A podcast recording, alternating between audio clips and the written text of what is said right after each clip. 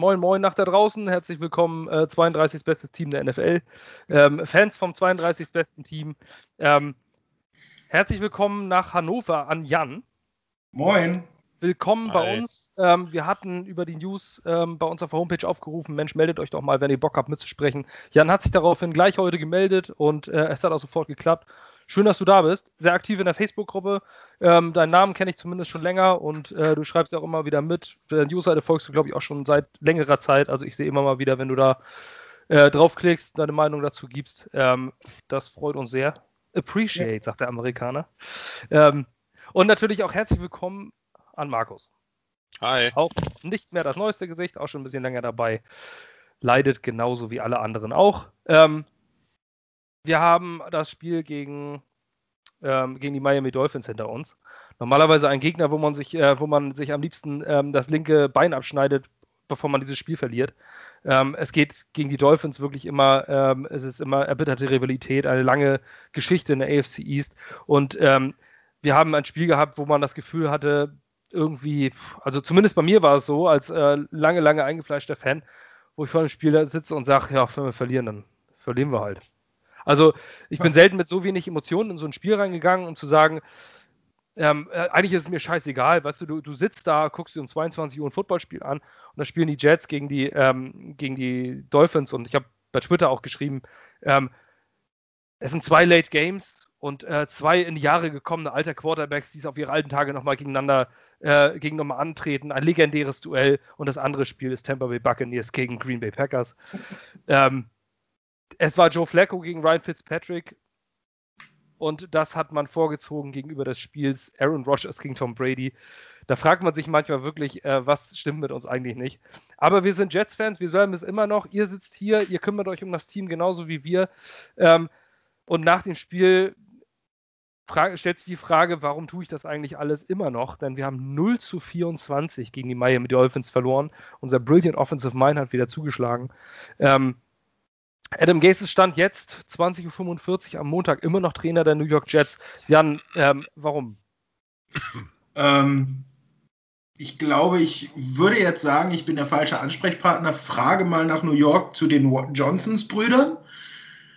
Ähm, wenn ich jetzt sagen würde, würde ich sagen, dass die Johnsons-Brüder immer noch so eine Standleitung zu Peyton Manning haben und sagen, ähm, gib uns noch irgendeinen positiven Aspekt, den wir an Adam Gase haben.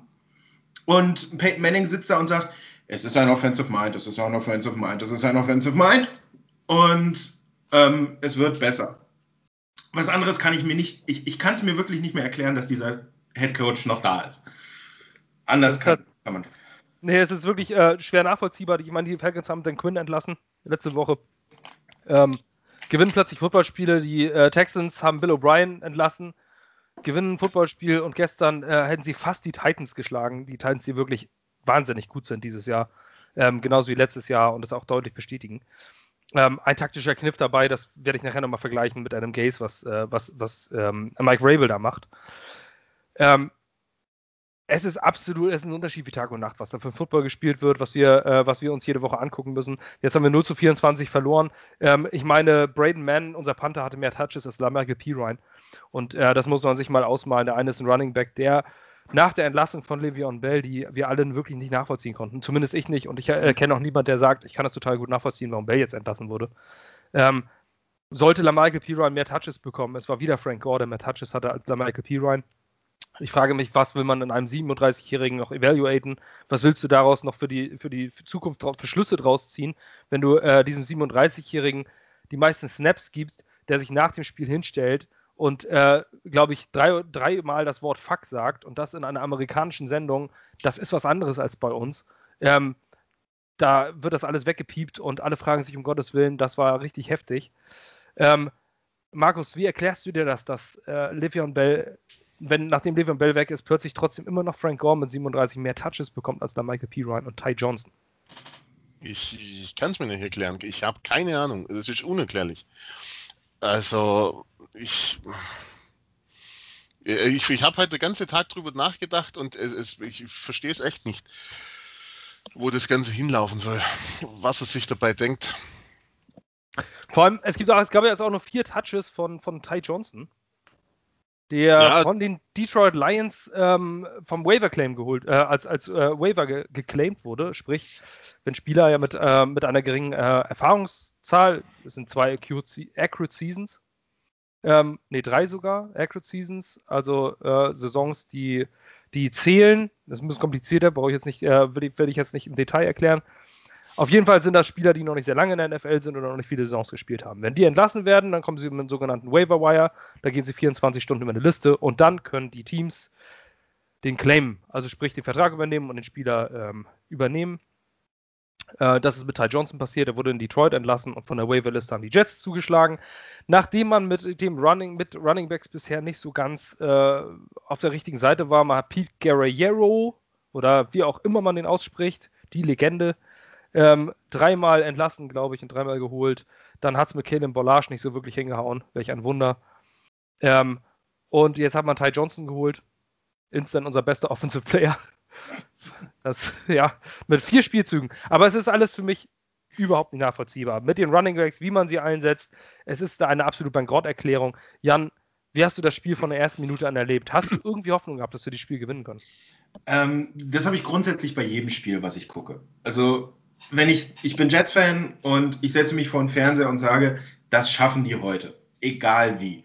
Ähm, aber ich habe den ersten Spielzug gesehen und dachte mir so, wow, Inside Run, cool.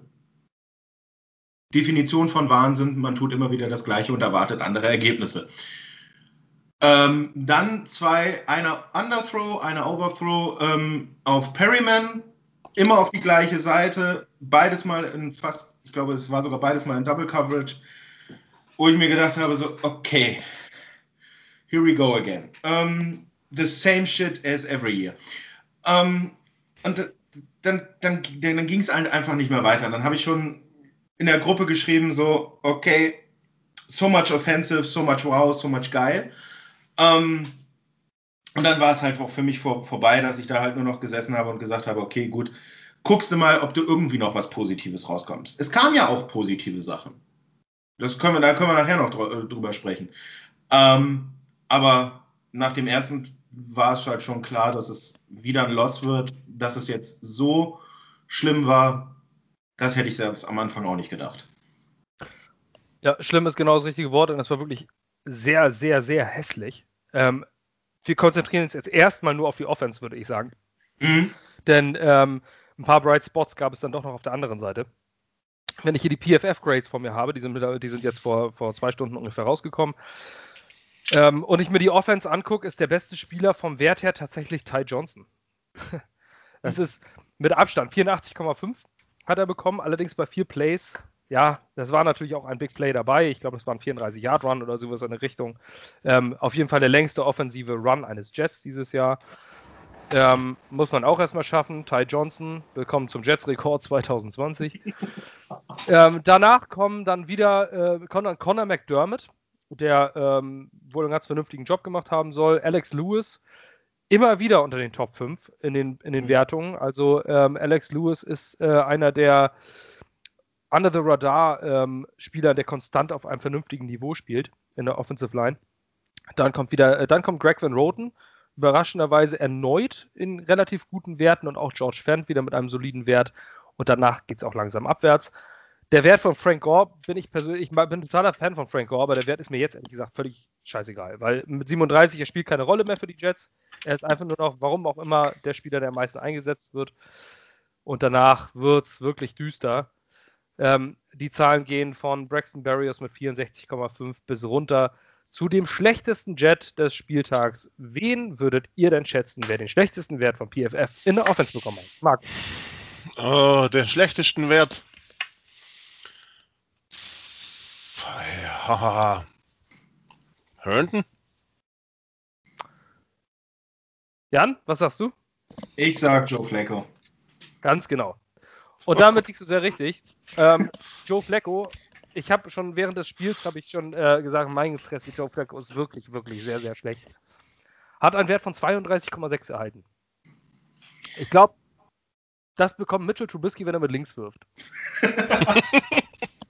es ist wirklich, also ich meine, Joe Flacco hat wirklich das, ich finde, das, das hat man auch gestern gesehen. Also er, er konsequent überwirft der Pässe. Das war letzte Woche schon, äh, schon gegen Vincent Smith der Fall, ähm, wo er ständig überwirft. Dann, wenn man sich, wie, wie Jan es angesprochen hat, den ersten Drive anguckt, ähm, diese beiden langen Dinger auf Brashad Perryman, wo man sagt, Adam Gase, du verdammtes Genie, ähm, da rechnet ja niemals jemand mit, dass du jetzt auf die Idee kommst, ähm, lange Pässe auf Brashad Perryman zu werfen. So, der Brashad Perryman ist wieder der, äh, zurück, der Deep Threat, und da wirfst du mal lange Dinger drauf. Ja, genial. Rechnet keiner mit. Und ähm, diese Dinger war massiv über, der erste war massiv überworfen, der zweite war massiv unterworfen, hätte eigentlich eine Interception sein müssen.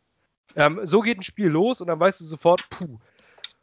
Ja, und dann äh, kriegt er natürlich auch diese konsequente Pressure, denn der zweitschlechteste Jet war erneut von der McGovern. Von der McGovern hat jetzt in sechs Spielen nur ein einziges gutes Spiel für die Jets gemacht. Ähm, ist für mich eine der Enttäuschungen bisher, eine der Free Agency Enttäuschungen, ähm, der sich hoffentlich vielleicht noch fängt, aber mhm. momentan sieht das alles andere als gut aus. Ähm, Chris Herndon ist aber dann schon auf Platz 17 von 19 aktiven Spielern. Ja, Chris Herndon ist die Enttäuschung überhaupt. Aber wenn wir, wenn wir über die Offensive sprechen, brauchen wir eigentlich auch gar nicht viel mehr, viel mehr reden, denn ähm, die, es hat gedauert bis 10 Minuten. Ja, ich sehe gerade, Markus, ich sehe dich gerade nicht mehr mit der Kamera. Ja, meine Kamera hat gerade irgendwelche Probleme. Aber hören tut du mich noch, oder? Ja, ja genau, das, das sollte ja. reichen. Ähm, denn in der ähm, Offensive haben wir erst einen Third Down verwandelt, als noch zehn Minuten im vierten Quarter zu spielen waren. Third Downs hat man nicht gemacht, man hat öfter gepuntet als man ähm, als alles andere. Man hat, glaube ich, äh, Three and Outs in Massen gespielt. Es war ein absolutes Desaster. Ich Wenn ich das Spiel durchgehe, Punt, Punt, Punt und dann kommt der Touchdown von den Miami Dolphins. Und es war schon wieder der Fall. Wir spielen, ich meine, wir spielen, wir haben ja nicht gegen die 2013 Denver Broncos gespielt. Aber trotzdem spielen die ähm, Miami Dolphins in der ersten Halbzeit, Ryan Fitzpatrick wirft drei Touchdown-Pässe und sehen aus wie die 2013 Denver Broncos. Und das mit einer wirklich, tut mir leid, aber die Dolphins haben nicht gut gespielt. Ähnlich wie letztes Jahr die Arizona Cardinals. Die können auf Sparflamme mit 70% die Jets schlagen. Und das mhm. ist das, was mich so gestört hat. Ja, wenn man es genau nimmt, hatten wir bisher noch keinen Gegner, wo wir sagen müssten, die haben gut gespielt. Ich meine, äh, die, jeder Gegner war doch irgendwo äh, schlagbar, sage ich mal. Sogar äh, San Francisco war schlagbar. Also wir hätten theoretisch, sage ich mal, mit äh, äh, ja, ich will jetzt nicht sagen mit bisschen mehr Glück, aber äh, so, ich sage mal, mit der Leistung, so wie wir sie letztes Jahr gegen Dallas oder gegen die Raiders hatten, hätte ich jetzt behauptet, wären wir jetzt 6-0 statt 0-6. Ja, wobei ich aber bei der Sache sagen muss, ähm, wenn du das zum letzten Jahr vergleichst, ähm, da hatten wir, als wir dann wieder ein bisschen besser waren oder auch mal wieder Spiele gewonnen haben, da hatten wir noch andere Typen im, in der Mannschaft ich, gestern war für mich so, gerade offensiv, war das von den Jets komplett charakterlos. Da, da hast du überhaupt keinen Menschen mehr gesehen, ähm, der sich auch auf nur, auf nur irgendeine Weise irgendwie aufgerafft hat, irgendwas zu machen. Ähm, und es war charakterlos. Als anderes fällt mir dazu nicht ein. Gebe ich absolut, äh, also äh, ich sehe das genauso. Ich, man, verfügt, man verfolgt das Spiel, hat das Gefühl, Leute, ihr kriegt doch Gottverdammt noch mal ein paar Millionen. Und, ähm, und da müsst ihr doch, äh, da müsst ihr doch mal irgendwas machen. Also da müsst ihr doch irgendwie vernünftig spielen. Man hat ja auch nicht das Gefühl, dass die Offense aufs auf den Platz kommt und sie sagt, so, wir reißen jetzt hier was raus. Oder dass da junge Spieler kommen, wie ein Vincent Smith oder sonst was und sagen, ich will hier jetzt was zeigen oder Richard Perryman. Ähm, zu sagen, ich, ich spiele jetzt hier ein Jahr, ich reiß mir hier den Arsch auf. Vielleicht habe ich nicht so viel Talent wie die anderen, aber ich reiß mir den Arsch und versuche hier was. Da war keine Körpersprache, da war keine Spannung, da hat man nicht das Gefühl gehabt, dass der eine mal hinrennt und die Leute mal schüttelt. Ähm, das hat man sogar von einem Jay Cutler seinerzeit gesehen, der sonst immer als sehr emotionslos galt. Aber der hat seine Offensive Line mit teilweise angeschrieben, wenn er sich nicht lief. Und der, der hat sich darum gekümmert. Joe Flacco saß da einfach nur völlig apathisch auf der Bank. Ähm, keine Sauer mit ihm gesprochen. Was Adam Gase da macht, weiß ich auch nicht. Der trägt nur seine Maske spazieren und hält sich ständig einen Zettel vors Gesicht. Aber ansonsten hat man auch nicht das Gefühl, dass er irgendwas macht. Es kommen immer dieselben Plays. Und ähm, also auch diese Charakterlosigkeit, die mich stört. Ähm, es ging dann, es ging dann weiter. Der Touchdown war ja äh, für die Miami Dolphins. Äh, nach dem ersten Quarter stand es dann äh, 7 zu 0. Die Jets punteten äh, fröhlich hin und her. Ähm, Braden Mann mit in meiner, meiner Meinung nach nur absolut mittelmäßigen Leistungen. Viele äh, wollen ihn jetzt wieder herauskristallisieren mit äh, Braden Mann war ja so gut. Nein, war er nicht. 46,2 Yards netto. Bei den Punt-Positionen, die er hatte, kann er das Ding eigentlich immer sonst wohin pfeffern, weil es war ja nicht irgendwie, dass er immer der 50 Yard und die, irgendwo die 20 Yard pinnt, sondern er hat immer von weit aus der eigenen Hälfte gepuntet. 46,2 ist ein Wert, der gut ist diese Saison im Schnitt für Platz 16 in der NFL. Ähm, dementsprechend hat er bei mir bei Twitter, ähm, als ich vorhin die Umfrage erstellt habe, auch nicht, äh, wurde auch nicht vorgeschlagen zum Gameball. Ich verstehe den Sarkasmus dahinter, wenn man den äh, Panther zum Game, äh, dem Gameball geben will. Ähm, aber es gab dann doch einige andere gute Spieler, die das eher verdient hätten als ein Panther, der eine durchschnittliche Puntleistung bringt. Für mich ist Braden Mann bisher, muss ich sagen, eine Enttäuschung. Ja, ähm, okay. Keine große Enttäuschung, aber ich sehe kein Upgrade zu Lachlan Edwards vorher. Er puntet für mich, pinnt die Dinger auch nicht bis an die äh, Grundlinie oder haben auch keine ewige Hangtime, die Dinger.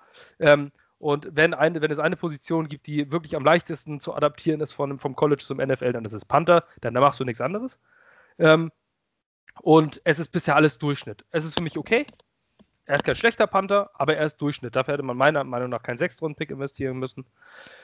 Ähm, ist nochmal ein anderer Diskussionspunkt. Aber damit wollte ich einfach nur sagen, äh, dass er für mich nicht den Gameboy verdient hat, nur weil er zehnmal gepantet hat. Ähm, das, da kann er ja nichts für, sondern der Panther ist ja nur so oft auf dem Feld, wie die Offense das nicht hinkriegt. Wobei ich bei Brandon Mann eine Sache gestern oder eine Szene herausragend fand. Ähm, an dieser einen Szene, wo äh, der Punt ist und Hewitt den Block verpasst ähm, und äh, Brandon Mann dann für übers halbe Feld gelaufen ist ähm, und den durchbrechenden Dolphins, ich weiß jetzt nicht, wer das war, von dem Punt, äh, Returner, äh, getackelt hat. Das war für mich irgendwo die Szene, wo ich gesagt habe, okay, da hat noch irgendjemand irgendwie Spaß an diesem Spiel und sagt, okay, ich will hier noch mal was reißen. Und dann, wir reden von einem Panther, ähm, der ist so schmächtig und so schmal und der läuft dann gegen den Punt-Returner an und muss ihn tackeln, weil Hewitt, ein Linebacker, das, den Tackle verpasst. Ähm, das war irgendwie noch so ein Effort-Play, wo ich sagen würde, okay, gut, dafür hat er noch einen Stein im Brett. Wenn du jetzt von den Stats gehst, kann ich dir folgen.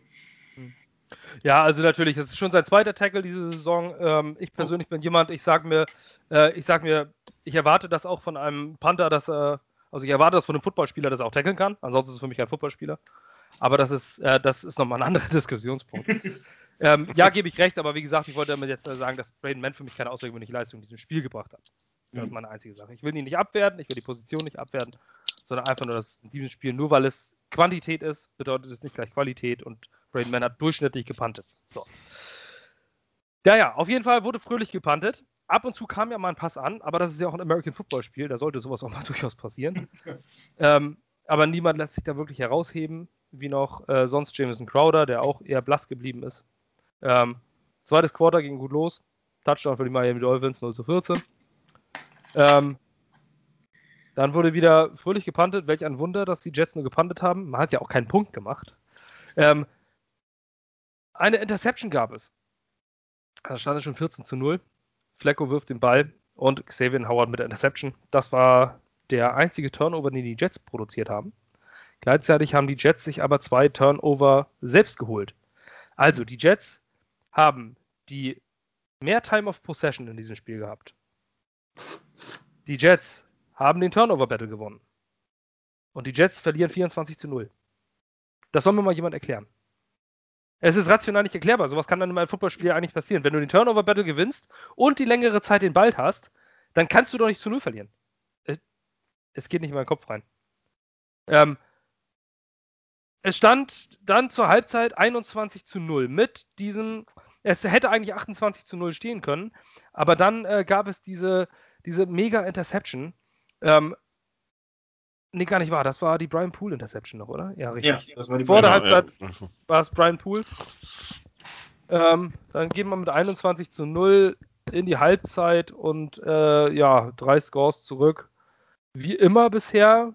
Also irgendwie hat man immer ähm, zur Halbzeit bereits schon gefühlt das Spiel verloren. Das war jetzt auch schon der Fall. Ähm, Markus, hast du das Spiel da überhaupt noch geguckt oder hast du umgeschaltet? Äh, geguckt habe ich es, aber ich war eigentlich mehr mit WhatsApp und Twitter beschäftigt.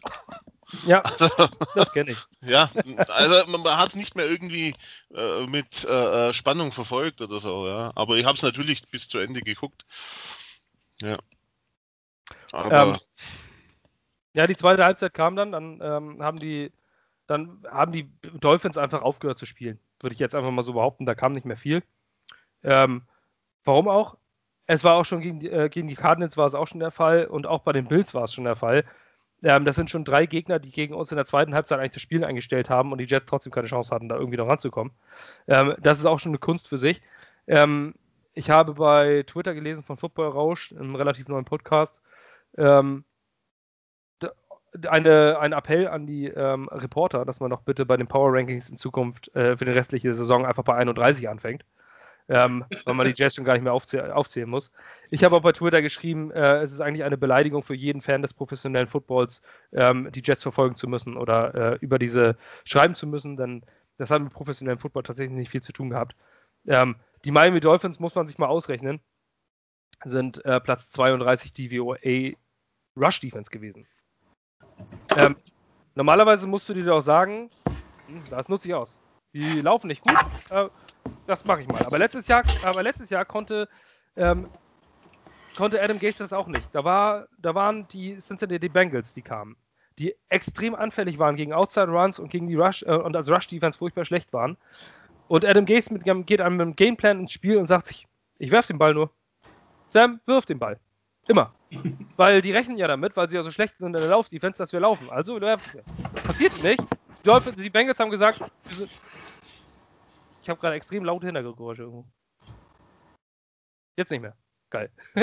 ähm, nein, also, ähm, dann hat er gesagt, sich gesagt, so, ich, äh, ich werfe jetzt nur noch Pässe, damit rechnet der Gegner nicht und der äh, Gegner sagt sich, wir sind schlecht im in der Laufverteidigung, ja, dann sind wir halt schlecht in der Laufverteidigung, dann versuchen wir den Pass zu verteidigen. Und äh, dann gewinnen die Bengals das Spiel und dieses Jahr, äh, dieses Mal ist es auch schon wieder, die Dolphins sagen sich, ja gut, in Laufverteidigung sind wir nicht so gut. Und Adam Gase meint, ja, dann, dann werfe ich jetzt mal viele lange Pässe, weil der Gegner bestimmt damit rechnet, dass wir laufen. Also ich weiß nicht, welcher Knoten im Kopf von Adam Gaze ist. Er versucht sich ständig auch zu smarten und das war jetzt schon wieder der Fall. Ähm, ich weiß, ich, ich, verliere auch so langsam meine Worte für das, was, für das, was man da teilweise sieht. Denn selbst gegen ein aufgegebenes oder ein Team, das mit, ein, mit drei Touchdowns führt und eigentlich nicht mehr viel macht, schafft es die Jets Offense trotzdem nicht Punkte zu kriegen, selbst in der Garbage Time, wo, wo äh, Trash-Teams normalerweise ähm, nochmal Punkte machen. Schaffen es selbst die Jets nicht. Sie panten weiterhin, sie panten, sie panten, sie panten. Und dann kommt Adam Gase im vierten Viertel mit der genialen Idee, wenn du 0 zu 24 zurücklegst, ein Field Goal zu schießen. Aus 55 Yards von Sam Ficken. Ja, wäre wär auch sein Career Long gewesen. Oder Career Long oder äh, Season Long? Weiß ich jetzt nicht genau. Career Long, ja. Ja. Ähm, das ist halt so ein bisschen so, ja, wenn ich verzweifelt bin, dann mache ich halt gleich die ganz verzweifelten Moves. Ähm, und es hat auch für mich irgendwo ab einem gewissen Zeitpunkt ist, äh, kommt immer so ein Spiel oder so, so ein Zeitpunkt bei, bei Gaze, wo er einfach sagt so, ich laufe hier vor die Wand und mir tut der Kopf noch nicht genug weh, deswegen laufe ich weiter. Und dann reproduziert er immer wieder dieselben Mistakes, wo man, wo jeder und wo jeder sagen würde, Alter, guck dich doch mal um. Du machst hier nur Blödsinn. Ähm, und wo, wo, ich dann immer denke, okay, keiner sagt ihm, weil er dann Angst hat, dass er nächste Woche entlassen wird. Und ja, ja dann kommt was so ein Blödsinn dabei raus. Was aber wieder nicht passiert mit der Entlassung. ja. Tja, ähm, also die ersten zehn Drives, um das mal mit Zahlen zusammenzufassen, die, bei den ersten zehn Drives war im, im First Downs waren sechs Runs von Frank Gore, zwei Runs mit Lamarcus Pirine und zwei Pässe. Einer davon auf Frank Gore. Das waren die, äh, das waren die Versuche beim First Down. Ähm, und nicht inspirativ ist, glaube ich, äh, alles, was man dazu sagen muss. Ähm, auch pure Comedy war äh, der Moment, als äh, Joe Flacco gesackt wurde. Ich weiß aber gar nicht, in welchem Bereich das war. Wo man sich dann nach Holy Moly gedacht hat. Was war das? War, wo das es an der gegnerischen 30-Yard-Linie losging und man schon Angst hatte, es wird ein Safety. ja. ja, genau. ich, ich habe ich hab heute noch die Stats gelesen, es waren minus 26. Ähm, und es war, ich glaube, im vierten Quarter ungefähr um, um die 10-Minuten-Marke. Und vor allem, das war halt noch nach, ich glaube, das war nach der, ähm, nach der Interception von ähm, äh, May. Ja, genau. Ich sehe es hier gerade. Das, ja. ist, das ist allein schon, wenn man einen Text hat, ist das, ist das Comedy. ähm, wir liegen 0 zu 24 hinten im vierten Quarter und sind an der Miami 35 im zweiten und 10. Und da denkt man sich, jetzt kannst du wenigstens mal Punkte machen und dann wird es einen Sack für einen 28-Yard-Verlust. und statt, Field statt Field Goal Range zu gehen, punted Braden Man.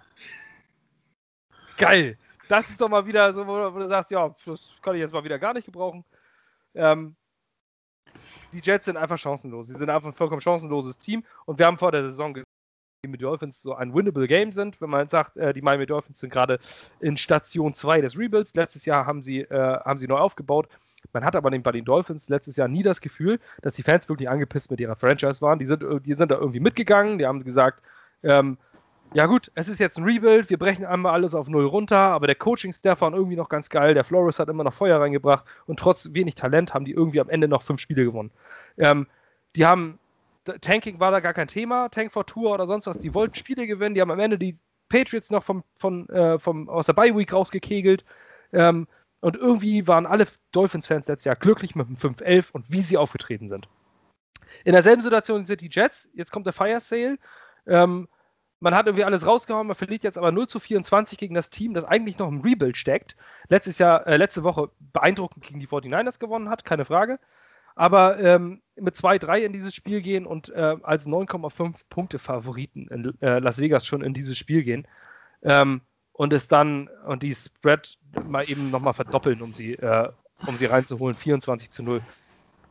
Ähm, in der Woche gab es noch ähm, von Greg Williams ähm, die dezente, äh, den dezenten Hinweis, ähm, dass er mit Sicherheit äh, nicht, sich, sich nicht aus der Verantwortung nimmt. Aber er hat gesagt, es hat nicht alles nur was mit der Defense zu tun, wie schwach die Defense derzeit performt. Ähm, da war Adam Gaze natürlich überhaupt nicht mit zufrieden, weil das ein, ähm, ein subtiler Hinweis darauf war, wenn die Offense, äh, die Offense ist so scheiße, dass die Defense gar nicht produzieren kann.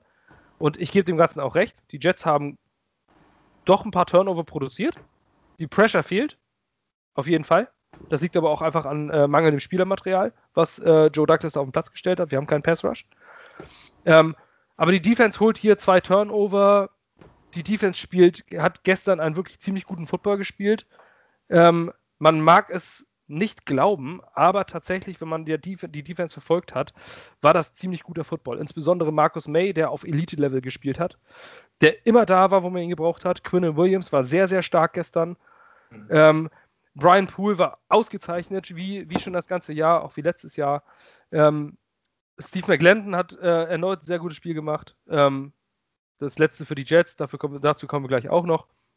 Äh, und auch ansonsten sehe ich hier zumindest bei den PFF-Werten noch einen Bryce Huff, der äh, einen soliden 78-4-Wert hat, einen Terrell Basham, der einen Sack hatte und, ähm, und auch so einiges an Pressure. Ähm, wenn es mal Pressure gab, dann oft durch Terrell Basham, zweimal Quarterback Hurry, ein Sack, ähm, zwei Tackles. Ähm, ich sehe äh, wirklich gute Zahlen. Runstop, einen wichtigen Runstop gemacht. Ähm, Cornerback Lamar Jackson in 18 Picks, äh, in 18 Snaps hat er immerhin 76,1 Wert bekommen als undrafted Rookie. Ähm, ich hatte letzte Woche, das vor zwei Wochen schon mal darüber gesprochen, dass ähm, die letzte Woche gegen die Cardinals, dass er eigentlich schon ganz gute Leistung gebracht hat. wenn man sich überlegt, dass er gegen die Andrew Hopkins spielen musste und nicht komplett baden gegangen ist, als undrafted Rookie, der aus dem Practice Sport kommt, musst du das auch erstmal tun. Hier unten ist der Wert von 39,0 für äh, Avery Williamson. Das kann ich nicht nachvollziehen, muss ich sagen. Ich fand ihn nicht so schlecht gestern. Ähm, hat ein paar Tackles gesetzt. Okay, sah manchmal ein bisschen off in Coverage aus. Neville Hewitt erneut schwach. Er ist natürlich öfter mal da und tackelt auch gar nicht schlecht, aber in Coverage ist Neville Hewitt einfach auf falschem Posten. Die Defense war nicht das Problem. 24 Punkte zulassen, wenn du wenn die Offense ständig three and out geht und du immer wieder mit der Defense auf den Platz musst und du immer wieder spielst, keine Zeit zum Verstaufen hast, dann brichst du auch irgendwann mal ein.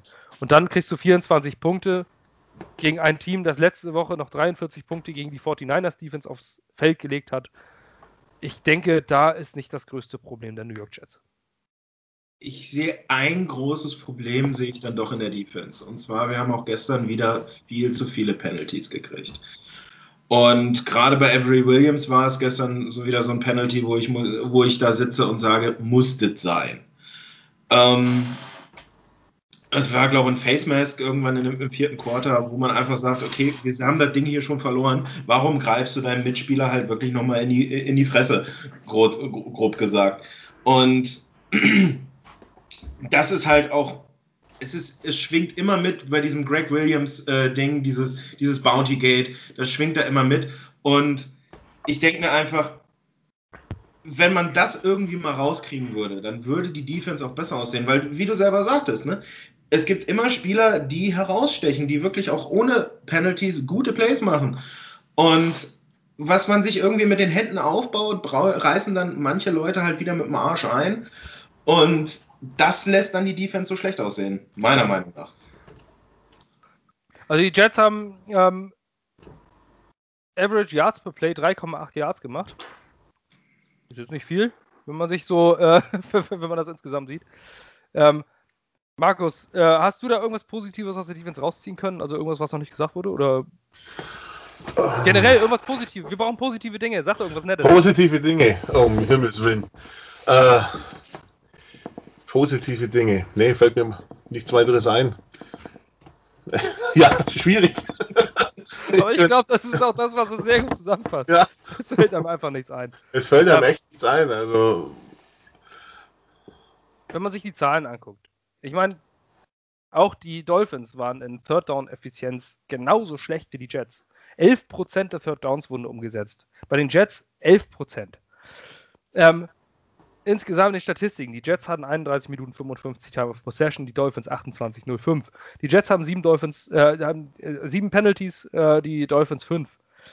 Die Jets haben äh, zwei Sacks, die Dolphins drei. Die, Inters äh, die Jets haben zwei Interceptions, die Dolphins eine. Keiner hat Fumbles verloren. Es spricht alles für die New York Jets und man verliert 0 zu 24. Es es ist einfach nicht, das ist einfach mangelnde Vorbereitung, es ist mangelnde Preparation, es ist mangelnde ähm, Körpersprache. Man hat nicht das Gefühl, dass dieses Team Spiele gewinnen will. Ähm, natürlich ist das Talent sehr gering, das kreide ich nach wie vor auch Joe Douglas an. Man sieht es einfach, dass ein Richard Perryman äh, nicht die Lösung sein kann. Ständig verletzt, dann ist er auf dem Feld, er spielt auch noch scheiße. Und, äh, und dann, ähm, und Robbie Anderson gleichzeitig fängt Bälle mit einer Hand in, in Carolina geworfen von Teddy Bridgewater und fragt sich, in welcher Parallelwelt bin ich eigentlich gerade. Ähm, dann kam, also ich würde, ich würde das Thema Spiel jetzt schon fast beenden, denn es war 24-0. Es war peinlicher, als man sich das ausmalen konnte, würde ich fast sagen. Insbesondere am Ende. Ähm, denn da gab es noch ein Ereignis. Wer von euch möchte das Ereignis auf Seiten der Dolphins nochmal erklären? Äh, du redest jetzt von Tour. Ganz genau. Genau, ja. okay sein Trainingsspiel sozusagen, seine letzten fünf Minuten, äh, ja, waren nicht mal fünf Minuten, oder? Zwei ja. Minuten, 2,40, irgendwie sowas, wo er nochmal durfte, ja. Hm. Ja, wobei es hat sich irgendwie schon abgezeichnet. Irgendwie habe ich schon ab der zweiten, also Anfang zweiter Hälfte gedacht, den sehen wir heute noch. Ähm, und ja, einerseits finde ich es toll, ihn mal endlich zu sehen. Also ich muss sagen, ich mag Tua. Ähm, warum auch immer, also ich befasse mich auch seit letztem Jahr mit ihm. Ähm, ich finde ein grundsympathischer Typ. Und ich, ich glaube, der, der, wird in Zukunft werden wir dann noch viel Spaß haben, wenn wir, wenn wir ihn spielen sehen. Ähm, klar, dass er natürlich dann gegen uns sein, sein, sein Debüt hat. Aufgrund dessen, dass wir einfach nichts entgegenzusetzen äh, hatten. Schade, aber ja. Wobei, was mir aufgefallen ist, äh, generell einfach mal so irgendwie äh, zum Thema Ausbildung von Quarterbacks. Ja, wir bemängeln ja immer von wegen, äh, Sam Darnold steht alleine an der, an der Seitenlinie mit seinem Tablet, niemand ist bei ihm. Und äh, das, da gab es ein schönes Bild, da sah man äh, Fitzpatrick mit dem Tablet da sitzen, Tua saß daneben mhm. und Fitzpatrick erklärt Tua im Prinzip seine eigene, äh, ich weiß es nicht, was sie gesprochen haben, aber im Prinzip erklärt, erklärte ihm irgendeine, irgendeine Situation. Du hast genau gesehen, wie sie beide in dieses Tablet gucken und Fitzpatrick erklärt, erklärt dem jungen Karl, äh, was, was schiefgelaufen ist oder was auch immer. Und irgendwie hatte ich da so das Gefühl, dass Tua in äh, äh sechs Spielen auf der Bank mehr Erfahrung sammeln konnte, sage ich mal, als, als Sam Darnold, wenn er startet. Hatte ich irgendwie so das Gefühl, ich meine, du siehst einfach, äh, da, da ist jemand, der sich um den, um den Kerl kümmert und man nimmt ihn einfach ernst und man möchte mit ihm in Zukunft spielen.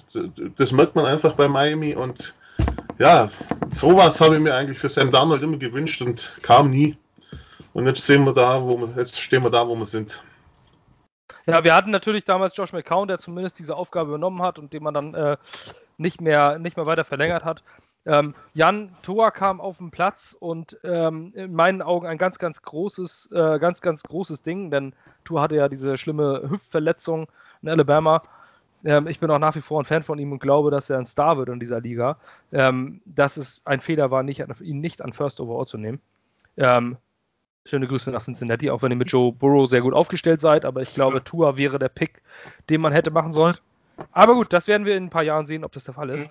Ryan Fitzpatrick hat äh, Tua abgefeiert. Der hat, ja. äh, der ist ähm, steil gegangen an der Seite, dass Tua auf Platz kommt, das, obwohl er sein, sein Ersatz möglicherweise in ein Spiel, paar Spielen sein könnte.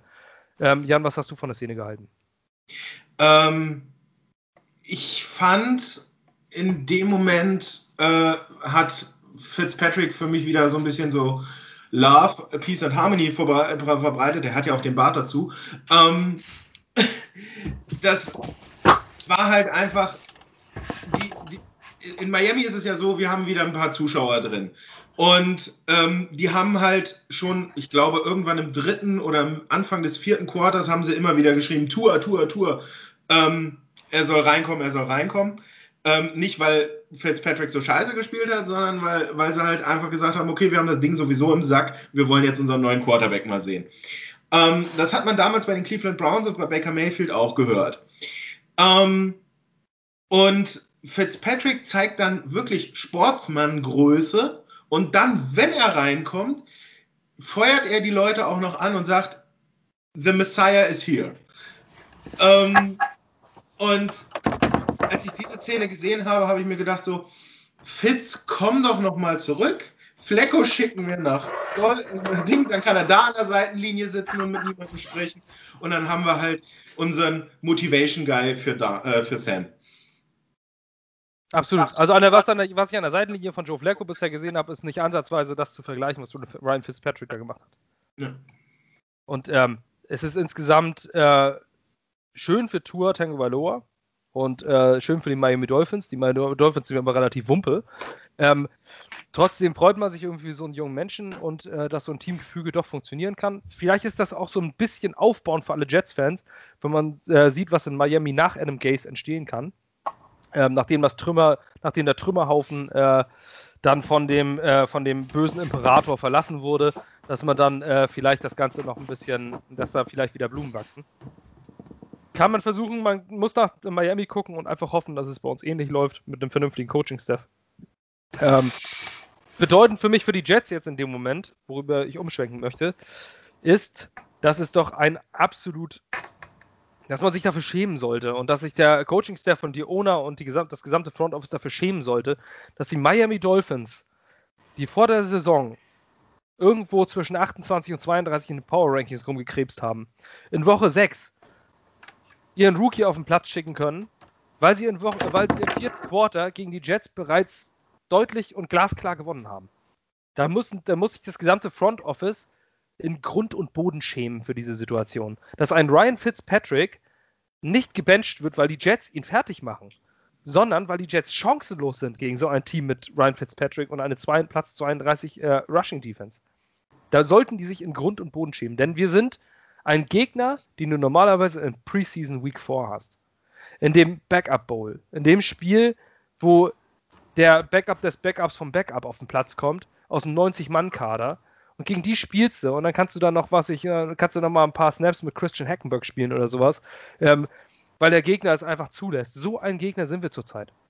Und wenn wir uns jetzt mal ausmalen, wen wir als nächste Gegner haben, die nächsten Gegner, die wir bekommen, ähm, lasst mich noch kurz, ich möchte euch einmal die, äh, die, die Schedule runterrattern, damit ihr euch aus der, aus der Zunge zergehen lasst, was uns jetzt bevorsteht. Manche werden wissen, was es, äh, was es ist.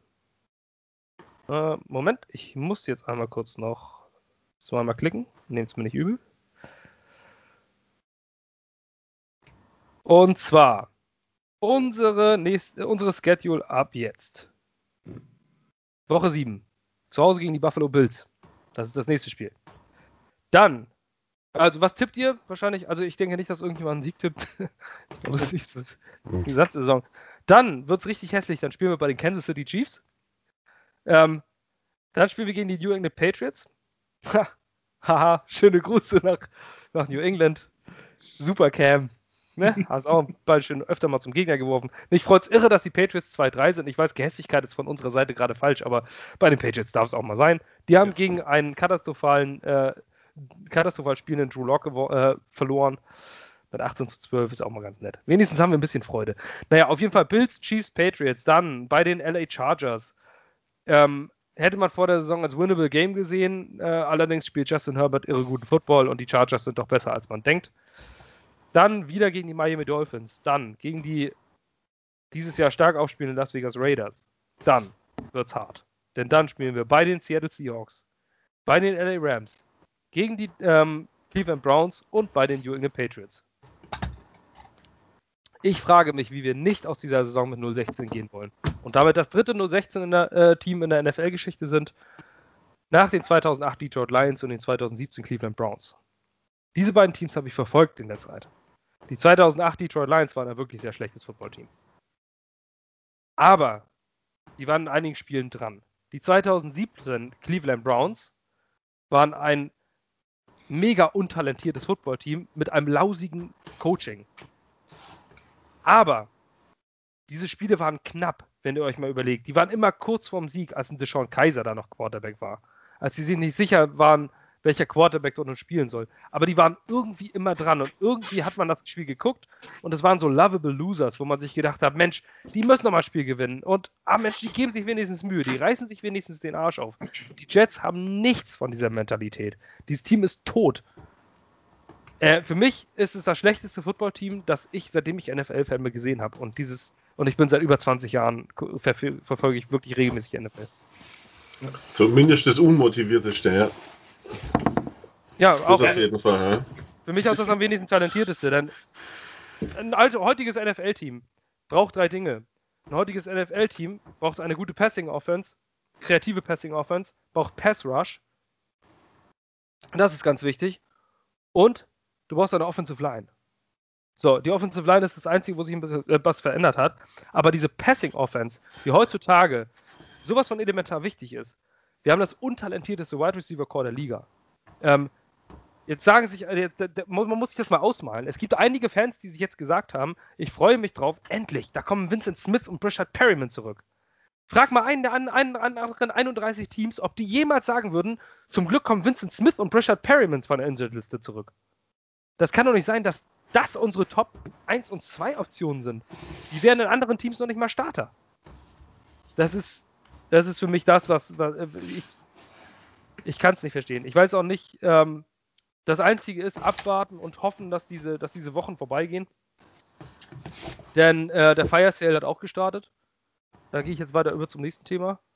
Ähm, Jan, ähm, Steve McLendon ist ein Tampa Bay Buccaneer. Kurz nach dem Mhm. Spiel wurde es klar gemacht. Ich glaube, auf der Tribüne hat man Joe Douglas öfter mit dem Handy gesehen. Aber ich gehe jetzt einfach mal davon aus, meiner Meinung nach wird das wahrscheinlich so gelaufen sein, dass sie sich schon abgesprochen haben. Der Trade wird dann ähm, erledigt, sollten die Jets das Spiel verlieren und dann wird er wahrscheinlich offiziell geworden sein. Steve McLendon für einen Sechstrunden-Pick 2022 äh, zu den Tampa Bay Buccaneers. Was sagst du dazu? Ähm, also ich finde es interessant, dass du äh, ihn telefonieren sehen hast. Ich hatte ihn eher immer so gesehen, dass er mit seiner Hand redet, weil er ja nur noch so da saß. Ähm, zu Steve McLendon, also man muss sich das mal auf der Zunge zergehen lassen. Also da haben wir einen Spieler, der zu uns kam, zum Kapitän gemacht wird, aufgebaut wird, der über alle Maßen ähm, in dieses für die gute Seele von dem Team irgendwie zuständig ist. Ähm, der geht in sein letztes Jahr. Dann haben wir noch eine Miniserie, die sozusagen alles rund und rund, rund um äh, die Jets irgendwie zeigt, wo ihm eine ganze Folge gewidmet wird, wo er super sympathisch ist und den haut man dann einmal so weg. Mitten nach einem Spiel, wo man auseinanderfällt. Äh, nein. Das, das, das, das kann man nicht irgendwo erklären. Und ich, er macht ja auch noch gute Spiele. Das ist ja auch das, das, das Nächste. Wir, wir, wir reden hier über so einen Spieler, wie du selber sagtest, so ein Vincent Smith oder ein Brishard Perryman, wo man sagt, ja gut, wenn die jetzt gehen, das ist kein Verlust, sondern wir haben hier einen Verlust auf der moralischen und auf der spielerischen Seite, wo man echt dem GM sagen muss, was machst du? Das ist das, was, was ich überhaupt nicht verstehe man muss ja auch sagen, dass der Preis ja auch nicht besonders ist. Ne? Man hat mit Steve McClendon noch einen 2023 Siebtrunden-Pick verschifft. Ähm, das klingt schon ein bisschen schräg, aber das ist halt so. Und äh, man kriegt, also man tauscht eigentlich nur sechste gegen siebte Runde in der Zukunft mit den Buccaneers. Das mhm. ist ne, kein Gewinn. Damit pickst du einen, irgendeinen durchschnittlichen Panther oder, äh, oder machst mal irgendwie so ein Lotterieticket im Draft und äh, draftest irgendeinen Spieler, wo du eventuell Glück hast.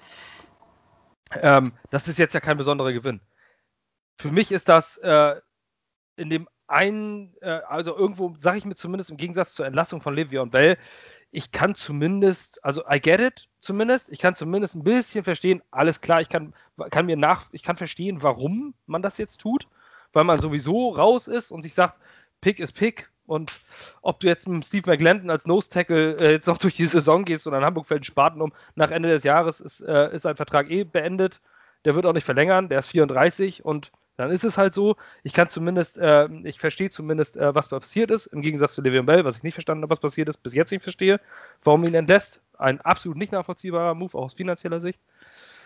Ähm, Steve McLendon wurde aber eine gesamte, was auch gesagt eine gesamte Folge One Jets Drive gewidmet. Es ist einfach ein emotionaler Leader. Markus, ähm, wir haben jetzt Le'Veon Bell und Steve McLendon verloren. Ähm, zwei Spieler mit Profil. Heißt das, ist, bedeutet das endgültig, we are punting on the season? Bin ich mir ziemlich sicher, ja. Also mir würde es auch nicht wundern, wenn da nur ein andere äh, Spieler demnächst äh, das Trikot wechseln. Wen äh, hast du da im Auge? Ach, gut, prominentesten muss ich ganz ehrlich sagen. Also wenn jetzt auf einmal heißt, äh, Sam Darnold geht, keine Ahnung, zu den Colts, zu den Steelers, würde mich nicht wundern. Würde mir einen Arsch beißen, also es würde mich aufregen wie nochmal was, aber ganz ehrlich, wenn, äh, wenn wir wirklich so weit, äh, wir sind momentan, picken wir an eins und wenn wir wirklich den, äh, ja, diesen Zug fahren wollen, wird äh, picken Trevor äh, Lawrence, dann äh, sage ich mal, bekommst du jetzt für Sam Darnold ja noch mehr, wie wenn du gepickt hast und ihn dann loswerden musst. Von daher, da momentan der große Ausverkauf ist, ich habe Angst davor und ich hoffe, mich hassen die Leute jetzt nicht, dass ich es anspreche, aber wundern würde es mich nicht. Kann ja. ich mir gut vorstellen. Ähm, es gibt ja schon Gerüchte, es gab auch schon Gerüchte auf der NFL-Präsenz, ähm, äh, Trades, die möglicherweise passieren, oder wurde dieses Beispiel genannt. Sam Darnold nach Indianapolis für einen Second-Round-Pick und einen Third-Round-Pick 2022. Ähm, Jan, was meinst du? Äh, Sam Darnold war für uns die Antwort. Bist du auf dem Trevor Lawrence Train oder äh, sagst du, ähm, lass uns doch mit Sam weitermachen, dann können wir wenigstens was anderes picken, denn Quarterback ist nicht unser Problem. Äh, schwierig.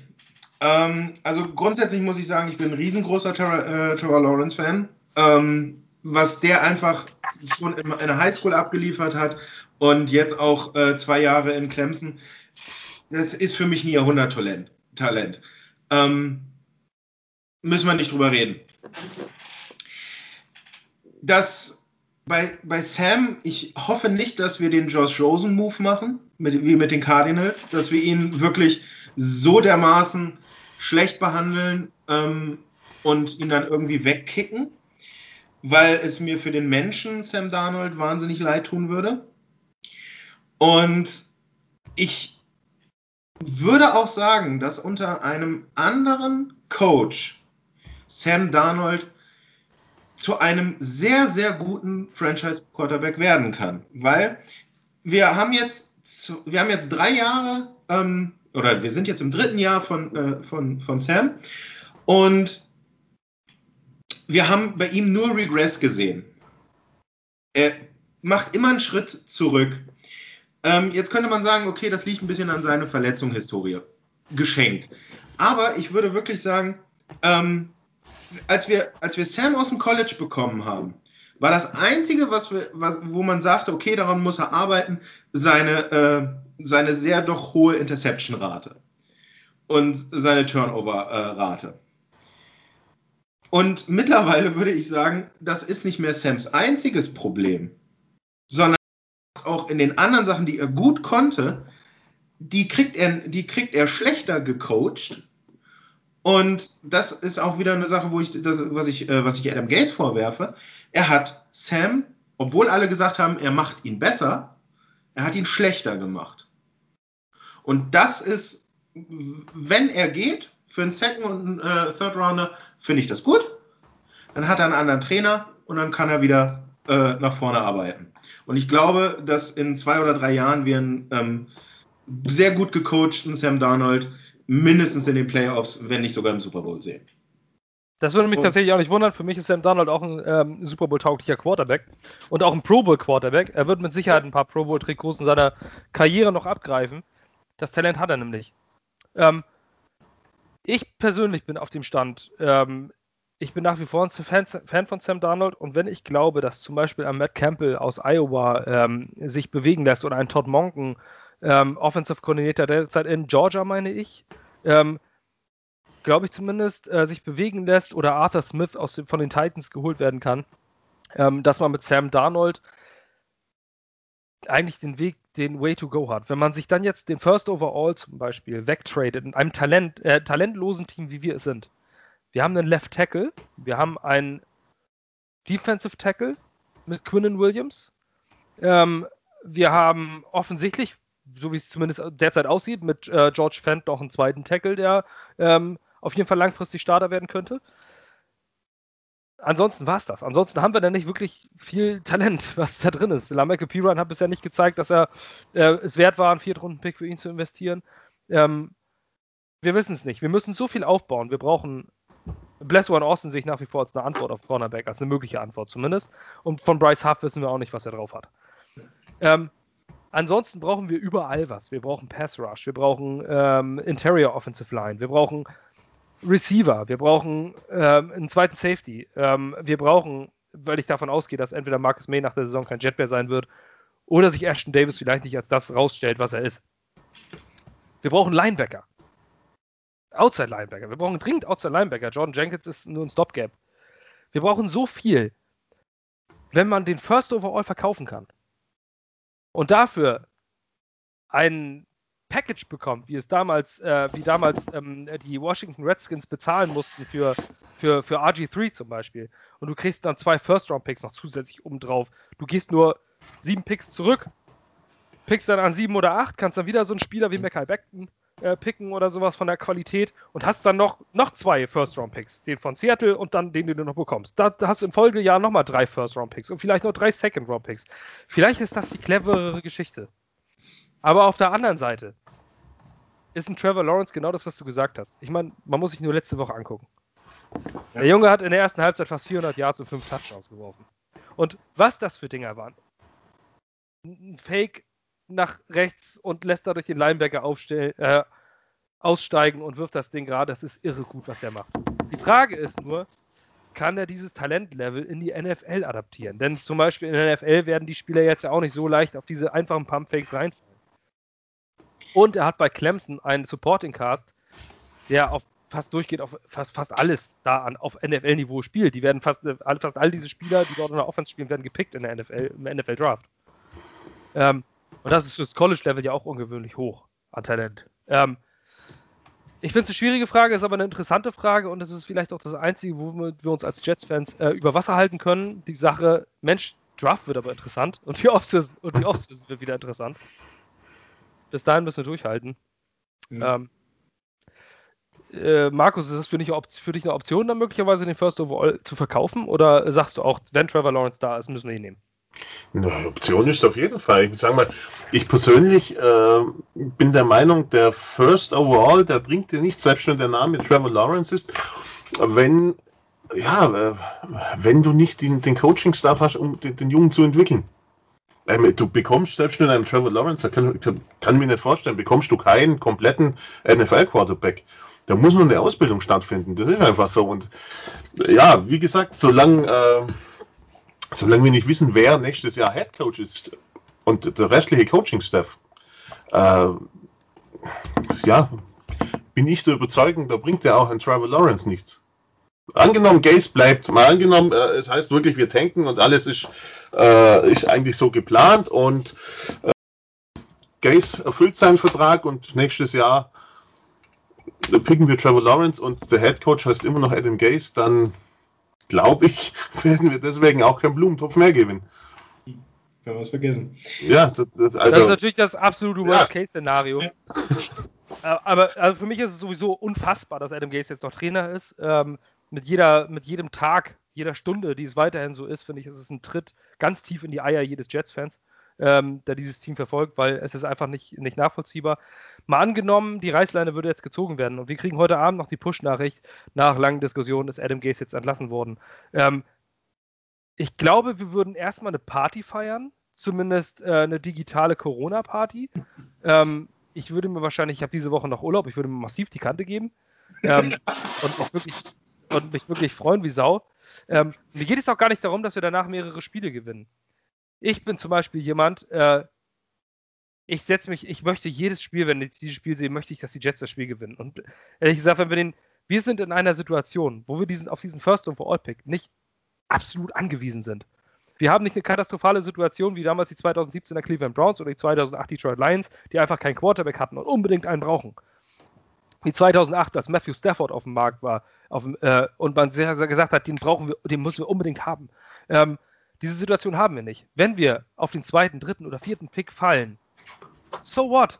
Dann haben wir Sam Darnold und gehen wir mit Sam Darnold. Ja. Ist doch super. Wir haben, wir haben, ja, wir haben äh, dann eigentlich kein großes Problem auf Quarterback und können dann um uns bauen, um, um Sam Darnold bauen. Deswegen möchte ich nach wie vor als Jets-Fan, dass die Jets Spiele gewinnen. Und für mich ist die einzige Option, wie wir Spiele gewinnen können, wenn dieses Team wieder vernünftig motiviert und vor allem vorbereitet werden kann. Und das geht nur mit einem neuen Trainer. Ähm, Adam Gase ist Dead Coach Walking. Und ich frage mich, wie lange die das noch durchziehen wollen. Ähm, Jan, du hast dich des Öfteren wiederholt in der Gruppe, dass du gesagt hast, dass du der Meinung bist, dass äh, Adam Gase entlassen werden soll.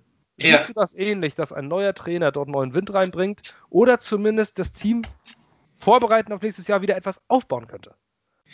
Naja, sagen wir es mal so, jetzt in der Saison können wir ja nur auf unser eigenes Coaching-Staff irgendwie zurückgreifen. Wir können niemanden irgendwo aus dem College ähm, oder aus den anderen Teams irgendwie abwerben. Ähm, ich habe so meine zwei, drei Favoriten aus dem College und aus dem, äh, aus dem anderen Coaching-Staff, die ich da äh, für einen Coach ganz gut finden würde. Ähm, und ich würde sämtliche Interviews, die ich mit irgendwelchen Trainerkandidaten machen, denen würde ich sagen, ähm, komm hier rein setz dich hin und sag mir, gehst du mit Sam oder gehst du nicht mit Sam und was ist dein Plan für die nächsten zwei, drei Jahre? Und wenn ich da jemanden sitzen habe, der sagt, äh, wir, gehen, wir gehen mit unserem ersten Overall-Pick, wir äh, wir verkaufen den, ähm, picken einen Greg Rousseau, einen Jamar Chase oder einen P9 äh, Sewell für die Offensive Line und ich gehe weiter mit äh, Sam und wir machen das. Bin ich absolut zufrieden. Dann brauchen wir auch keinen Trevor Lawrence. Aber ich brauche jemanden, der mir von den Trainerkandidaten einen besseren Plan für die Zukunft gibt, als Adam Gase es jemals könnte. Der, der wie du sagst, Dead, äh, Coach Walking, der muss weg. Und ich, ja, ich mache in der Gruppe momentan echt unter jeder Sache schreibe ich das runter. Ähm, Im Übrigen bin ich darüber der Meinung, dass Adam Gaze entlassen gehört. Das ist einfach so. Ja. Es ist auch, also ich glaube, dass es auch tatsächlich niemanden mehr gibt, selbst von den absoluten Hardcore-Optimisten, die man, äh, die man, die man teilweise liest, ist, glaube ich, niemand mehr der Meinung, dass man mit Adam Gaze jetzt, Gaze jetzt weitergehen sollte. Ähm, das Faszinierende bei der Sache ist, also ich bin mir ziemlich sicher, oder ich bin mir sehr sicher, ähm, dass auch die Johnsons das, das, das, lesen und wissen und auch, dass äh, Adam Gaze das liest und weiß. Wo ich mich jetzt frage, Adam Gaze weiß, dass er entlassen wird. Da bin ich mir sehr sicher. Die mhm. Frage ist nur, wann. Ähm, das war nach dem Spiel letzte Woche eigentlich bereits deutlich. Ähm, dann ist, sieht man auch, wie die Vorbereitung und dieses ganze System und wie es ihm alles scheißegal ist und er trotzdem die meisten Running Back Snaps an Frank Gore gibt statt an die jungen Ty Johnson oder LaMichael Pirine, dass auch ein Adam Gase nicht, vor, nicht, nach vorne denkt und sagt, wie kann sich dieses Team jetzt noch entwickeln? Ähm, was wollen die Johnsons damit erreichen, dass sie ihn immer noch da auf dem Stuhl sitzen lassen, Markus? Ich habe keine Ahnung. Also ich habe schon äh, äh, überlegt, ob die Johnsons überhaupt Football interessiert sind. Also manchmal habe ich so wirklich das Gefühl, so nach dem Motto, äh, die Jets sind für die eine reine Geldanlage. Scheißegal, solange Zahlen schwarz sind. So what? Ja. Also da, dagegen, also, sprechen würde, ja. dagegen sprechen würde, dass ich, äh, wir waren damals in, in, Detroit, Monday Night, erstes Spiel von Sam Darnold, äh, live im Stadion, als, ich weiß nicht, ob ihr das gesehen habt, Monday Night, das war der 48 zu ein paar zerquetschte Sieg, wo der erste Pass gleich eine, eine, eine Pick 6 war, war im Stadion. Ähm, ich stand an der Seitenlinie am Ende des Spiels, als die ganzen Detroit-Fans raus sind und die, wir sind alle runter an die Seitenlinie und haben die Mannschaft gefeiert. Da stand auch ein Christopher Johnson, an der Seitenlinie und äh, hat mit den Fan, hat die Fans gefeiert und abgeklatscht und so weiter und so fort. Da hat man schon das Gefühl gehabt, Mensch, der fliegt ja wenigstens mit Detroit und guckt sich das an. Aber ich glaube, äh, ich bin da sehr so weit, wie du das sagst, ja. Nee, wenn man sich andere Teams anschaut, äh, äh das sind die, die Owner einfach viel mehr präsenter. Bei den Chats Gut, das ist jetzt kein Vorwurf, die müssen nicht unbedingt präsent sein. Aber wie gesagt, die momentane Situation könnte man gerade meinen, so nach dem Motto, ja, okay, läuft. Ich sage jetzt nicht, dass es komplett egal ist, aber so nach dem Motto, okay, Saison gestartet, äh, ja, läuft scheiße, ja, kümmern wir uns danach rum, solange die Kohle läuft, alles gut. Bisschen fehlt da, glaube ich, schon der Elan. Aber das Problem ist ja auch so ein bisschen, du sagst, wenn die Kohle läuft. Ich würde sagen, dadurch, dass sie jeden Tag Gays irgendwie behalten, desto mehr verliert ja auch irgendwie der Stock irgendwie an Value. Das ist ja wie so eine Schrottaktie, die du im Depot immer mitschleifst.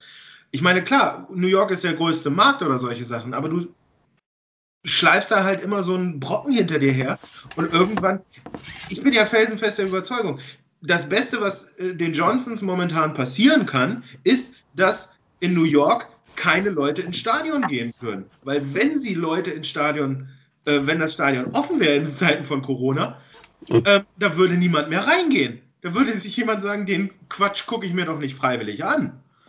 Aber Und, hey, New York Sports hat den ersten Sieg, die Giants haben gewonnen. ja.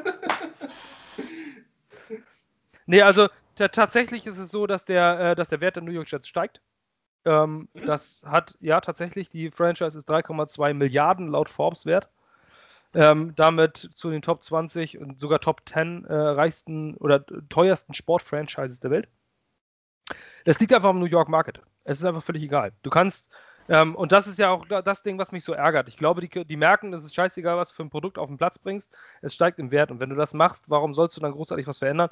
und vielleicht einen Adam Gase entlassen, ähm, was die Johnsons ja noch nie gemacht haben, eine Trainerentlassung in der Saison in 20 Jahren New York Jets Geschichte und ähm, also 20 Jahren Johnson New York Jets Geschichte. Ähm, da müssten sie eine Abfindung zahlen, vielleicht einen anderen Coach bezahlen und vielleicht sagen sie sich einfach, nö, meine ich. Die 5 Millionen behalte ich. Es ist nicht mehr nachvollziehbar, es ist schwer, äh, schwer zu verstehen. Ich würde fast sagen, wir beenden das Ganze jetzt. Wir haben leider keine Breaking News mehr. Ähm, über eine mögliche Trainerentlassung. Man weiß ja nie, was so passiert.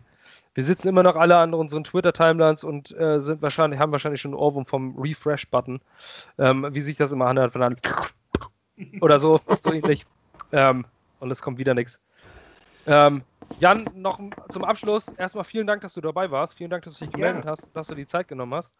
Ähm, immer wieder gerne. Die Tür ist immer offen. Sag Bescheid, wenn du, äh, wenn du Bock hast, dich mal, äh, mal wieder mitzureden, auch beim Preview oder sonst was. Sag aber noch mal ein paar Worte zu dir. Seit wann bist du Jets-Fan und wieso bist du es noch? ähm, Jets-Fan bin ich äh, tatsächlich, seit ich selber ähm, in den 2000er Jahren mal in jungen Jahren in New York war und mir ein Game gegen die äh, Washington, gegen heute das Washington Football Team ähm, angeschaut habe ähm, und mich einfach in dieses Grün-Weiß verliebt habe. Ähm, warum ich es immer noch bin, weil ich, ich habe neulich, ich habe, meine Freundin ist äh, selber äh, Football-Fan und sie ist Vikings und Rams-Fan. Und sie zieht mich immer so ein bisschen mit auf. Und ähm, neulich, als diese Bell-Geschichte war, habe ich ihr eine Sprachnachricht bei WhatsApp geschickt, vollkommen aufgelöst. Ich so, ich bin gerade wach geworden, ne? vorlesungsfreie Zeit. Und jetzt haben die auch noch Bell gecuttet und äh, ich muss mir jetzt ein neues Team suchen. Und ich habe mich dann wirklich hingesetzt und habe gesagt, okay, gut, welches Team gefällt dir? Wo kannst du vielleicht mal so Bandwagon-Fan sein müssen?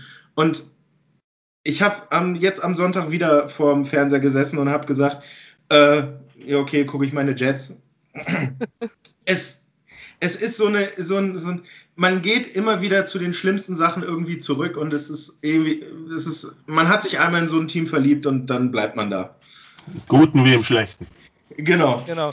Ich habe es äh, jetzt bei Facebook eine bizarre Form des Masochismus genannt. Ähm, ich denke, dass, äh, dass, das auch relativ zutrifft. Ich habe mir auch, also ich habe letzte Woche habe ich noch äh, zu John geschrieben bei uns aus dem Team. Ähm, ich habe keine Lust mehr, Jets-Fan zu sein. Ich möchte nicht mehr. Ich habe ich hab keine Lust mehr, das zu ertragen. Ich will das nicht mehr. Ich möchte ganz gerne kein Jets-Fan mehr sein. Das ist mein tiefer Wunsch. Und wenn ich eine Sternschnuppe sehe, dann wünsche ich mir kein Jets-Fan mehr zu sein. Und hoffentlich stehe ich morgen auf und mir ist die Franchise scheißegal. Es geht nicht. Ich, es ist irrational, aber es geht nicht. Vielleicht zeichnen uns das aus, Markus, oder nicht? Ja. Ich, ich sag mal, also ich bin jetzt seit guten 20 Jahren Jets-Fan, seit ich damals selber äh, äh, mit Football angefangen habe. Und ja man, ja, man hat schon vieles durchgemacht und irgendwie, man sucht sich ja, ja, man sucht sich ja nicht aus. Äh, ist einfach so. Das ist, äh, ist im Prinzip so ein bisschen auch wie mit der eigenen Frau. Ich meine, man geht da nicht rum und sagt, ah ja, genau, die ist es jetzt. Und das passiert einfach. Also ich habe das mal verglichen, tatsächlich ist es manchmal doch wie eine, äh, wie mit wie einer Frau oder einer Freundin bei einer Sportfranchise. Hast du keine, willst du eine, hast du eine, willst du eine andere. Aber dann, ähm, aber dann hast du es erstmal und dann bleibt es auch so. Tja, was soll man sagen? Ähm, ich beende das Ganze für heute. 24 zu 0 gegen die Dolphins. Nächste Woche wird es wahrscheinlich deutlich fröhlicher. Eine sehr, sehr schöne Veranstaltung, nachdem wir gegen die Buffalo Bills äh, gespielt haben, wo der erste Sieg der Saison rausspringen wird weil wir der, weil der Trainer entlassen wird, danach Brent Boyer unser Special Teams Coordinator, Head Coach der New York Jets wird und man dann mit einem wiedergenesenen Sam Darnold und 350 Passing Yards bei vier Touchdowns die Buffalo Bills vom Platz gefegt hat. Ja. Hörtet hier first. Entschuldigung, ich, Entschuldigung, es waren schon drei Bier. Macht gut, Leute. Äh, haltet uns die Stange. Wir danken euch fürs Zuhören. Ciao.